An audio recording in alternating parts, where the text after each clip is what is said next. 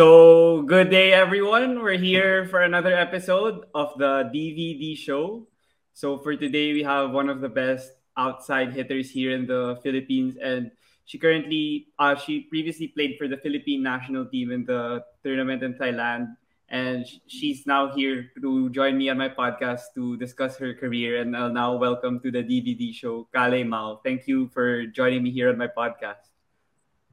Hi, Diego. Thank you for having me. Really excited to get to know you so everyone can get to know me. yeah, so to start things off, I'd want to ask how have you been doing? Because yeah, you guys just came home from Thailand and then you had quarantine and now I think you're back in the bubble. So how's it like for you that you've been playing volleyball continuously? Um, I would say I'm okay. Mentally, I'm a little frustrated. I, I've been in quarantine and I'm still trying to I'm just trying to adjust to this new norm. It's it the norms are very different from where I came from in Hawaii to here. So I'm just really trying to stay positive in quarantine and just really look forward to getting back on the court. Yes. What ha- what ha- what have you been doing in like your hotel room in order to keep I'm sorry. you know not get bored because of be- staying in your room for how many days already? Um actually I've I've been doing as much as I can, like with um indoor workouts. Like I'll, I'll work out um, here in the hotel room.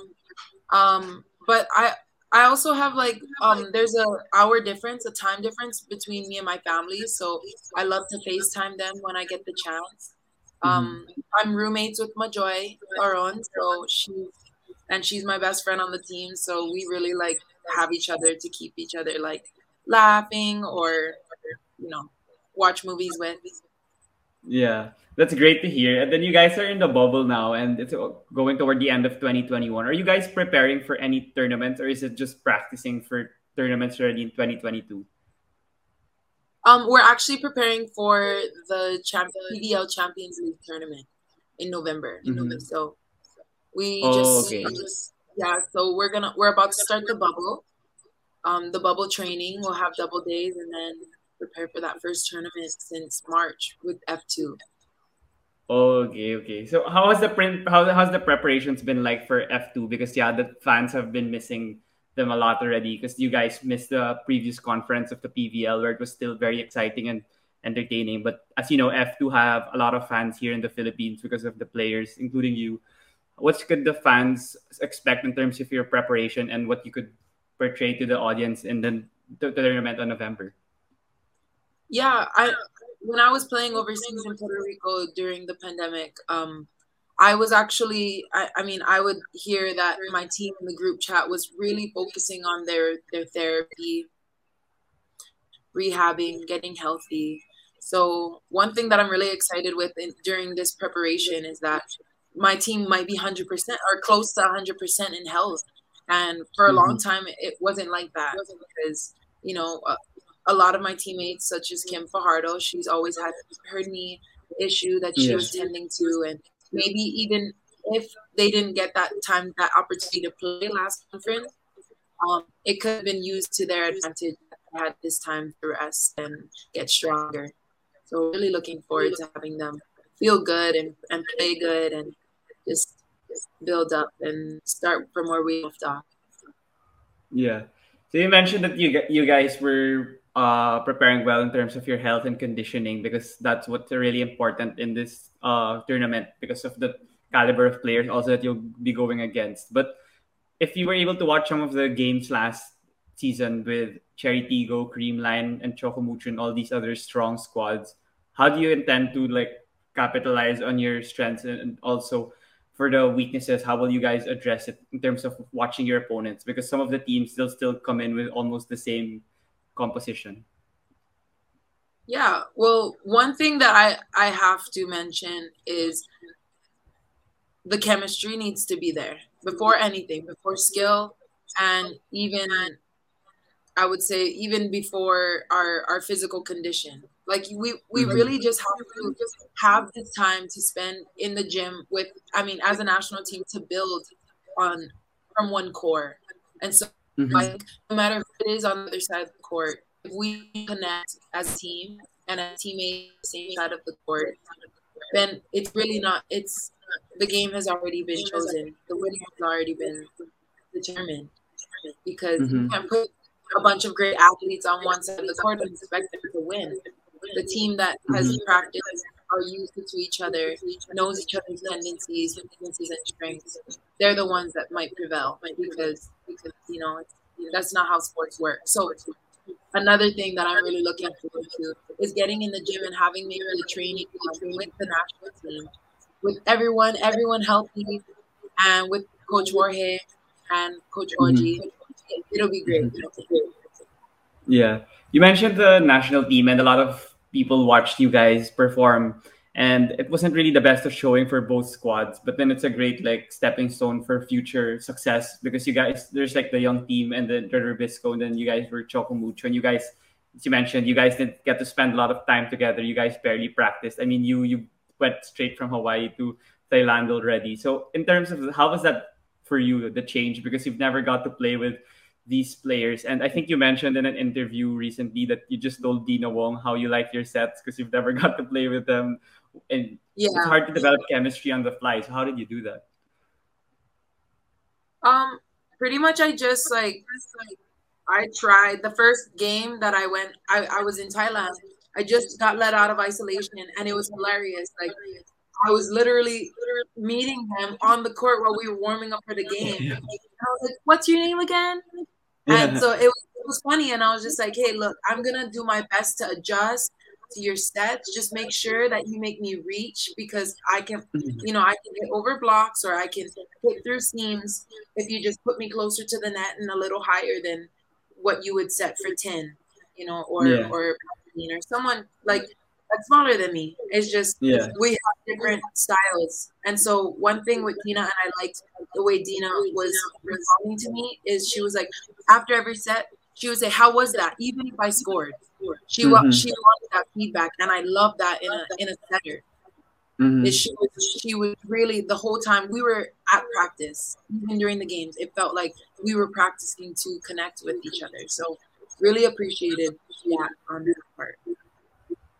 Yeah, that's great that you guys developed chemistry right away because not a lot of players could actually do that, especially in the setter and uh, spiker because yeah, there as you mentioned, the spikers have different preferences in order how the setter puts the ball and sets it to you with the place.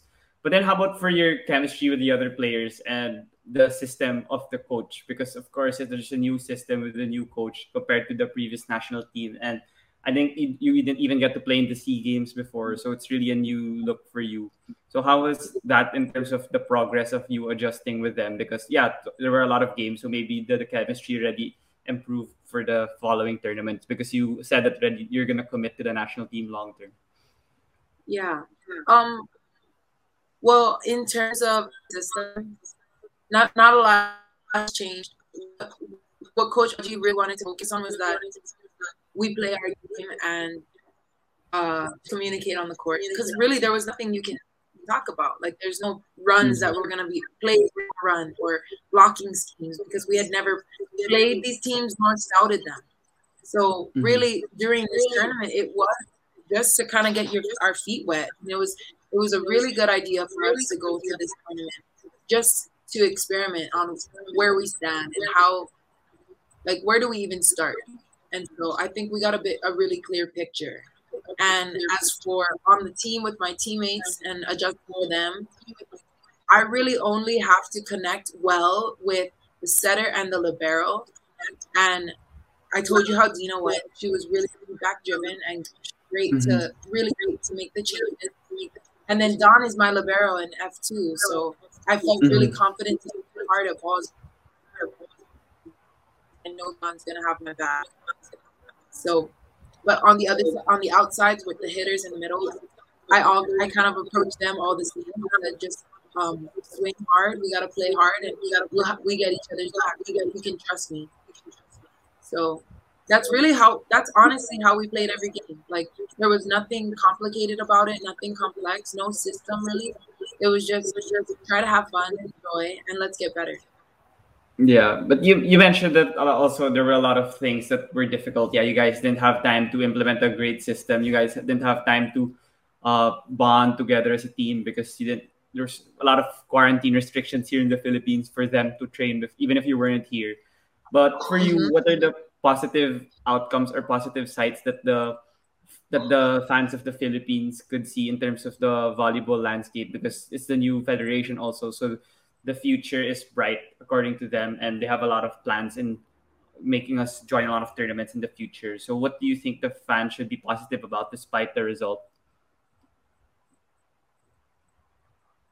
I think you just said it. I think it's the future. I think you should really be excited that we have that our youth. We we now Mhm. pretty much have a youth national team that's under Mhm. uh, the seniors. So we have enough to make a, a senior team and that youth team. And I, I can't stress how important it is to invest in the younger players because that is really what where we are going to start. With that will be our core. Not not Abby, not me, not Mhm. Jaja or. It's Mhm. where it starts is is this is a whole new reinvention of Philippine volleyball. Mhm. And I think these the girls that I got to play against on Rebisco, huge potential and big heart. Like every Yeah. single one of those girls that a part of the 25, 23 um, people that we traveled, every Yeah. single one of them had heart and was so grateful to be there. And it was Mhm. beautiful for me to be a part of because I'm just kind of learning. Like, you know, I'm I'm really trying to adjust to the culture and, and learn the beauties of it. And the part and the most beautiful thing I can say is that is the pride.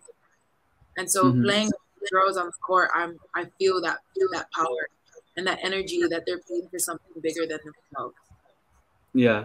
So from among those players, there were a lot of players there, and they were all pretty good. I mean, I didn't get to watch like the whole game of every game, but I saw like a piece pieces of some games, and there were a lot of great ones like Faith Nisperos and Mhicaela Mhicaela Belen and uh, Ivy Lacsina and all these players. But then, for you, who are some of the notable players that fans should look forward to, and why do you think that these players have immense potential despite their age and despite their inexperience?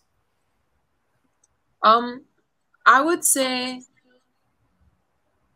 well, one thing that I told all of them when I got to say, when I got to introduce myself, was for them to keep working hard because where they are at now is very advanced. Like they Mhm. got to just they they were in Thailand playing against Yeah. national players from Thailand, a few Mhm. Olympians also. So Mhm. just the fact that them being there and being on the team and getting the experience is already their their steps forward.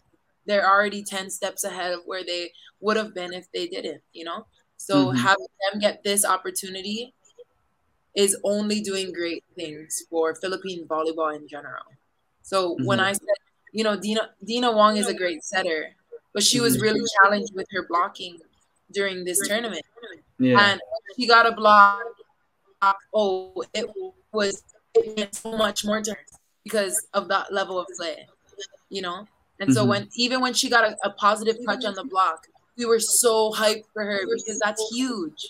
Like we're playing against Yes. others. these girls even talked to me, and and I had my teammates touching balls, and it was easy, and it was really easy for us to play defense off of those positive touches. So just Mhm. those little and and and just being there is already just awesome for them. And I hope they Yeah. can keep that up. Yeah. How about with the um uh the repetitions and the number of games? Because uh I think President uh, Tat Suzara said in an interview that he intends to make you guys play a lot of tournaments and join a lot of leagues in 2022 because he feels that's like the major aspect on how national teams continue to grow and evolve in terms of their other countries that he was looking at, I think.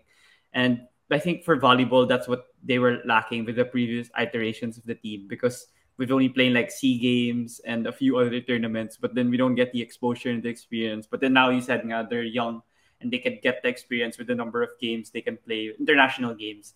So what's your thoughts on that? And what's the how how would you value the importance of having those international games, even if they're just tournaments that are not really known, but then they're against top caliber competition? I think as much as we can, we just need to play the best. The only way to get better is to keep on playing games. Uh, you can practice for forever, but if you don't put your your you know what you've been practicing and all that hard work finally up to bat, like you really mm-hmm. won't know your your level. You don't know what you are capable of. So I think it's a great opportunity with Sir Tats is having us play and play and play. It's repetitions. It's real life game situation rep that we obviously haven't had as teams because we're a whole brand new team. So, mm-hmm. so good on it. That was a good idea. Yeah. And then in mentioning repetitions and like the ability to play a lot, and this pandemic, you played with a club in Puerto Rico despite the um, unavailability here of the Superliga and the Philippine Volleyball League now with F2 mm-hmm. because they didn't get to play and there were a lot of trouble with even training. But then you were able to keep yourselves and keep yourself in shape and play with another club in Puerto Rico. So how do you keep yourself ready in the whole the pandemic and when the opportunity was there, you took advantage of it and still performed at a high level in another country? For me, it was really my mindset. I never allowed myself to believe that it was going to be over. So I kept on waking up. I kept, I held on to a routine, and every morning I woke up, I had intent to work hard, a purpose for for doing things. Um, mm-hmm. But I never myself like, oh, it's it's never gonna go back. Like I knew it would. So when and when the day did, I'm so glad. I really thanked my past self that I was I stayed prepared because when I had the chance, I was so excited, and I'm glad I went to play there. Yeah, and then this whole pandemic, it's been tough to train and yeah, get the opportunity to play. But about yourself, maybe in volleyball or outside the court, what's one thing or a few things that you learned that you really maybe valued things more now in this pandemic? Which what are the numerous aspects that you could share in terms of your learning as an individual? Um, definitely, I paying I'm paying a lot more attention to my body, and mm-hmm. That's and that's one of the most important things because I can't play the sport without it, and mm-hmm. probably the rest and recovery and the maintenance is the most important aspect that I've picked up from the pandemic is that I have the heart. I have I, I know the skill, I have the knowledge of this sport, but what I have to do is be very mindful and take care of myself so that mm-hmm. I can do this as long as I can. Yeah, that's really a great lesson that others maybe wouldn't value a lot before when uh, there, there was no pandemic. But at least now, when you impart it here, it would be great that they'd be able to value it more also in terms of their own individual life. But then to move on to the next part, I'd want to give a glimpse also to the audience on your upbringing and childhood and how you ended up going here to the Philippines. But first, where did you grow up and how did was volleyball your first love and uh, or did you like something else like art, theater, or you played another sport before volleyball? How was your upbringing and childhood like? Yeah, so I'm born and raised in the east side of the island of Oahu in Hawaii and I'm part Hawaiian, I'm part Chinese, I'm part Filipino, and part of Irish. So my mom is born um, in the Philippines. My grandmother is from Cavite, and I am. My upbringing is very Native Hawaiian. I grew up around Hawaiians. My grandma and grandpa are both the ones that helped raise us, and I am a the youngest of two girls. I have an older sister, and she is my best friend. She has kids of her own. My family is really my core. They're the mm-hmm. reason mm-hmm. and why I work so hard. Um, I fell in love with soccer when I was three years old. My dad was my coach throughout my whole childhood. Um, I really had a promising career in soccer, and I stumbled across volleyball when I was 16 years old. And when I played my first volleyball game, I was told by many people that I had potential to be great at mm-hmm. the sport. And as a young Kalei, I was mm-hmm. really I was obsessed with with progress. Like I love to get better at things and learn things. Like if I got a skateboard for Christmas, I didn't come into the house until dark because I wanted to practice and be the best skateboard rider on the block. Like that's mm-hmm. like just mentality with everything that I did. So when I was told by one of the University of Hawaii coaches at the time when I was in high school that I could possibly be a really high level volleyball player, um, my focus kind of shifted. My love and passion shifted as well and I decided to commit to volleyball. Um, worked really hard in that sport for two years, and I ended up getting a full ride scholarship to a university in the states, and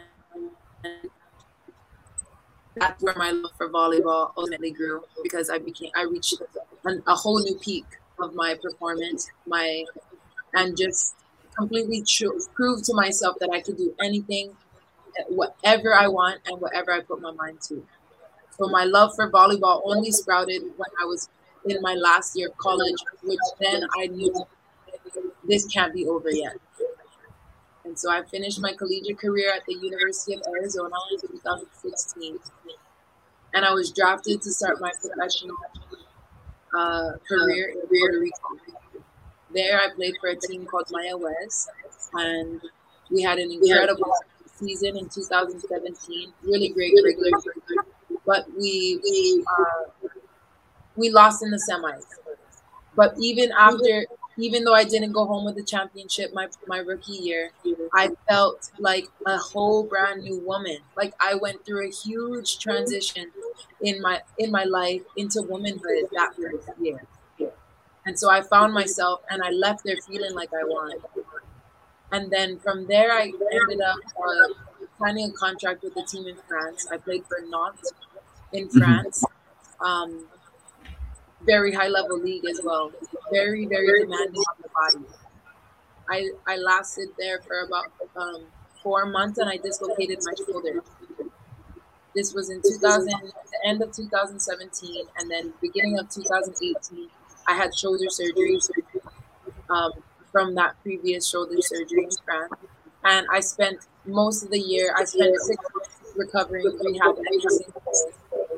And I got reached out from Coco Life team for mm-hmm. 2018 for me to come and play and possibly that there was, was going to be a really, really, really uh, for me here in the Philippines put two and two together, followed my heritage and where my grandma grew up that I didn't know much about. And I'm always adventurous, anyways. So I agreed. I said, okay, why not? It would be a great place for me to restart my career. You know, I'm physically, they were telling me, Kalei, you're physically bigger than most of the players here. It won't be so much on your body for you to get back after shoulder surgery. And I was like, okay, actually, that sounds pretty good. It sounds like a good deal. And I came, they took great care of my shoulder for the remainder of my rehab, and I got playing. Yeah, you mentioned that you in at such a teenage years or like towards the latter part of your uh, teenage years, you decided to transition to volleyball. What prompted that change for you? Was that just because people convinced you that you'd be successful in volleyball and you trusted them, and you actually are successful in volleyball? Or was it something else? Uh, nope. It was it was that I enjoyed it. I loved. Mm-hmm. I kind of liked being good at something that I wasn't, that I didn't know I was because I was just athletic. Like I didn't know mm-hmm. volleyball, uh, really how to score intentionally. I didn't know how to pass. I didn't have like proper form. So really, the the process of teaching me and learning and taking in that knowledge and practicing it, and then mm-hmm. that feeling of when you get it, it's mm-hmm. so addicting. And I and I kept on just falling in love with it. Yeah. How about with your mentality? It's like you were saying at such a young age, you already had that mentality of always wanting to learn something like with the skateboard that you gave as an example. How did you develop that at such a young age and then you continued enhancing it until now where you're already an adult and you're a really great professional volleyball player? I think definitely I know it's my dad. My dad is one of those men and is just good at everything and so I've always I've spent my whole life looking up to my dad. And when he. And when he does something, like he is the best at it. Any mm-hmm. sport, mm-hmm. any like fishing, like raising us. And mm-hmm.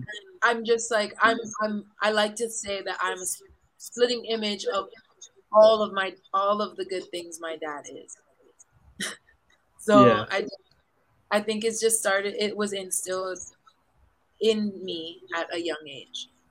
Yeah, you talk a lot about your family, and of course, with Hawaii and the Philippines, that's really a great trait that both of us have. And how would you say it's very? Uh, how would you how would you say that the importance of family and having a terrific support system is very important in an athlete's journey because there are a lot of ups and downs. So how would you say it's really because some of the athletes when they're really on top, but then if they uh, experience something like a downfall, it's hard for them to go get back up. But then for you, since you have a strong support system, you you remain firm and still committed to your goals. So how do you value it, and how would you say that people should learn from it from from your experience?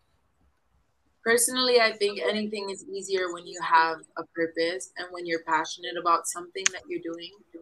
And like I said, my my big reason is my family. I love to make them proud, and now that my sister has kids, that look up to me, I love to make them proud as well. And it's just so, it's very encouraging.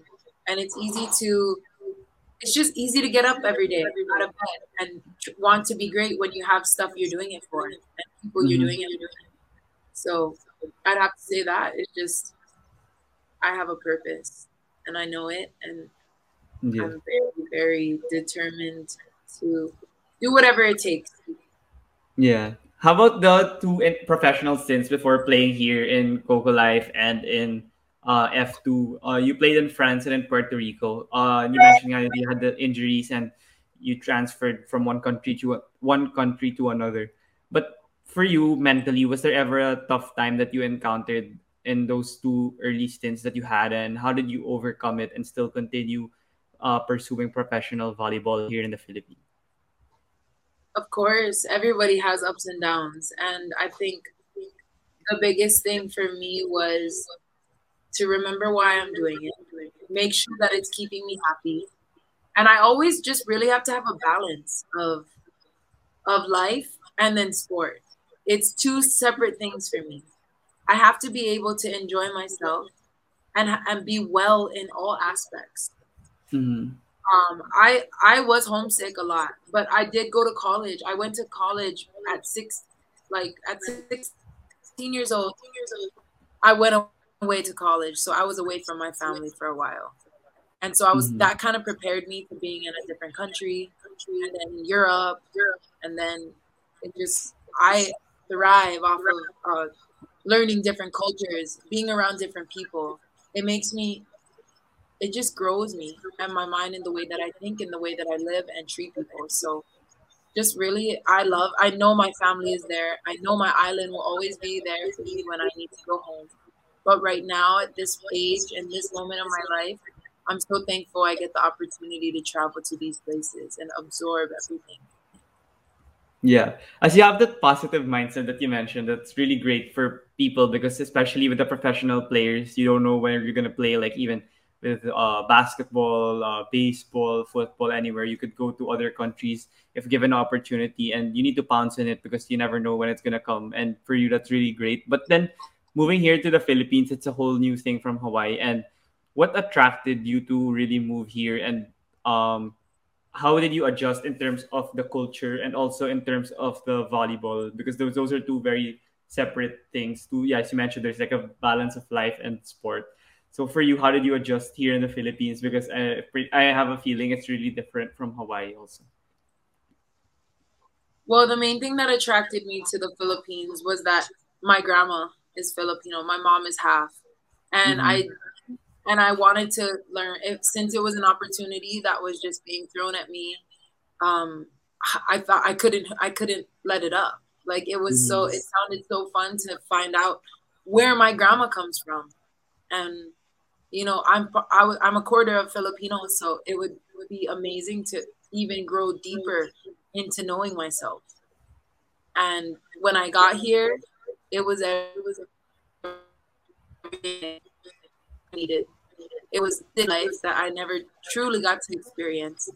And then there was all of this, all of this love and support that I get to play in front of volleyball. I feel like every single game is a reward for me because I get mm-hmm. to see how many smiles I put on people's faces while while doing something that I love to do.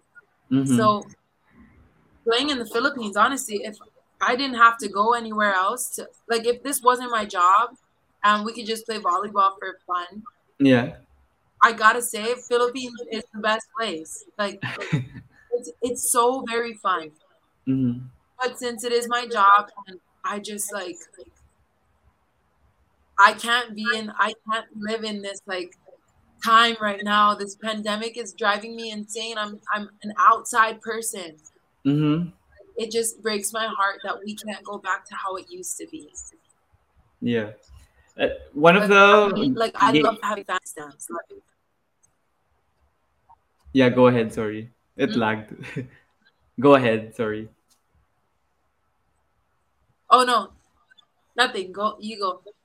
Oh, okay. I, I was just gonna say that when I watched one of the games of F2, I think it was the finals against Cignal in MOA Arena, you were very um, appreciative of the fans because you won an MVP and then you guys won the championship on that day. So how would you say is the difference in playing with fans like here in the Philippines? Because in other countries, I hear that even if you play basketball or other sports, that the fan base here is different for these kinds of sports like basketball and volleyball. Yeah, the sports here are very energy driven. And it's the environment that keeps athletes wanting to come back to the Philippines because we feel appreciated for all the hard work. Like anywhere else that I've played, is pretty top in as well in terms of fan base. But like when I went to Europe, when I played in Europe, like it was very dull, and we worked so hard every week and only had one game a week. So it was really hard to find reminders of why we do this. You know, athletes need that. They need to be reminded. They need to remind themselves, why am I here? Why am I sacrificing my body and my time and my family to play this sport? And in the Philippines, I think it's so much easier to find that reminder because of the people that you're you're impacting, the fans and my gosh, I love the crowd when during champion like the championship. Yeah. That's different. Yeah, how would you say that your what would you say is your best fan encounter so far here in the Philippines, and why why was it the best? Like, did the was the message nice, or was your conversation nice with the fans? I mean, now with the pandemic, it's kind of difficult to even interact with them except in social media. But then for you, what was the best that you really remember? I'd say on my birthday, they mm-hmm. make you feel so very special. And growing up, like birthdays are very special in my family. And we made sure mm-hmm. that we were celebrated, our lives were celebrated for um in the morning. It started in the morning when we woke up. Like it's the day mm-hmm. that for us. So I've been away from my birthday a lot, a lot for a long time since I went for college. Like usually I'm in season during March. So mm-hmm. I never really had to spend got to spend my birthday in a while at home with my family. And my it was my first birthday with F2. And a, like I had so many cakes and like flowers and balloons um, on my birthday because it was a game on my birthday. It was a game. And I just felt like my heart was just so happy. It wasn't just one fan, that's why. It was everyone.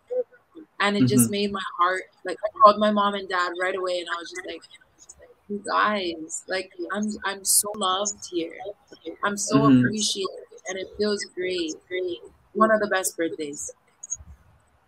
Yeah, that's really great to hear. And the Filipino fans are very passionate and sometimes to a fault because they uh, they do a verbal alter- altercations with the other fans from the opposing teams and the rivalries. I mean, you didn't get to play for LaSalle, but like the LaSalle Ateneo rivalry or the San Beda Letran rivalry in the NCAA, it's very uh, intense and a lot of uh, interactions with the fans when it's very the, the emotions are high in the Coliseum or in the arena.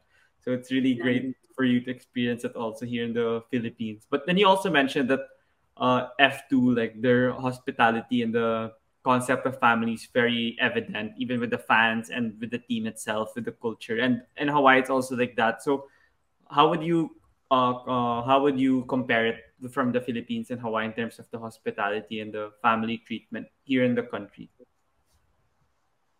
I think it's very similar. Like the aspect of family, the idea of one unit and working together for one goal is the same. Mm-hmm. so that's why it was not hard at all for me to to adjust to F2 and their programming and their family, even though they're very very like exclusive. Like it's F2, like those girls are just like they've been together, they stick together. Like they let me in like I was already there. Mm-hmm. First, like the first day that I entered the gym, immediately I had my teammates hugging me. Okay, so who, there were other stars on your team. I forgot the Alohi, Robins, Hardy, and I forgot the players, but then there were some other great players on that team. But then you guys weren't at the peak level during the time. So what do you think was uh the what do you think was the factor and why you guys weren't like a consistent final four team or a finals contender? We didn't have chemistry. We didn't have coaching. We didn't have a system. Mm-hmm. We didn't have a lot of things there. There was a lacking in all the departments in UBC sadly because we had great athletes on it but like i said you can't just put good athletes on the side of the court and hope they win you have to have foundation. Okay. So for the f your f2 stint you guys were pretty um yeah they accepted you well and you were like the missing piece of consistent championship squads with f2 but then uh you how was the ability for you to actually gain like friends also off the court? And you guys were jiving well and you were flourishing under Coach Ramil right away and you were the MVP and you won a lot of championships. So how was how how was your adjustment with F2 and how was it so smooth? Because in the yeah they welcomed you well in practice, but in the court also like with the whole system it was easy for you. Yeah, they did a really good job adjusting to my type of offense and my passing and my defense. They all kind of just really paid attention and focused on my style, they mm-hmm. all got better and they all um, expected a lot more from for them from themselves individually in all of our positions, and they had trusted me. They said, "Okay, Kalei is like with Kalei, we're not gonna." We won't fail because I was always there. Like I was always on their butt. Like come on, let's go, let's get better. And even at practice, like I brought the energy, I brought the fire. And so I got to watch my teammates improve week by week. And so it was something nice because they invited me in and then I brought this kind of like freshness to them because you know they've been doing the same thing i mean with the same faces every year like it's just the same core and coach ramil has been there coach the whole time so i think when i got in i was kind of like a little flame mm-hmm. that was like come on girls let's go like yelling at practice making mm-hmm. it a fun environment to be in and i think once i joined they impacted my life and i did for them and so yeah it just it just worked out. Yeah, it's gonna be a great sight to see for the fans because you guys have a lot of fans entering the next PVL conference. But then before we wrap up, I just have like a few questions that I normally ask my guests also. And one is I think uh, if you watch the NBA bubble, the players were very socially active in terms of their uh, political and social views. And with the George Floyd incident, the Black Lives Matter, and the elections. But then here in the Philippines, the athletes aren't as vocal compared to the athletes in the United States. And for you, is it okay for athletes to also speak up on these uh, social and political issues? Because you guys have a, lot of uh, social media followers and social media following, and you could influence a lot of people and convince them to uh, vote, educate them how to vote, and learn a lot about these issues and enhance their knowledge. What's your thoughts about that? I think you can. I think social media is power, and it is evil the way that you want to use it, the way that you can use it. I think you should be able to have a freedom of speech. You have you have the freedom to share your opinion. I personally don't like to get into politics on my social media because it's not that type of environment. It's just not my Mhm. vibe. And Yeah. so I really like I I love I love when I I see athletes use that power and use that influence to talk on their beliefs, and I support that. So Mhm. Yeah, that's pretty great, and people should really uh, follow that lead. And for people to uh, also talk about politics or uh, social issues on their social media, they need to be educated because if they're popular and a lot of people follow them, it should be the right things because that's people because uh, the influence that they have is really huge and immense. But then for the next question, these are just this is just a fun question. If there were five people that you'd have dinner with, dead or alive, who would you choose? um, at the moment, I would have dinner with my mom, dad, grand granddad,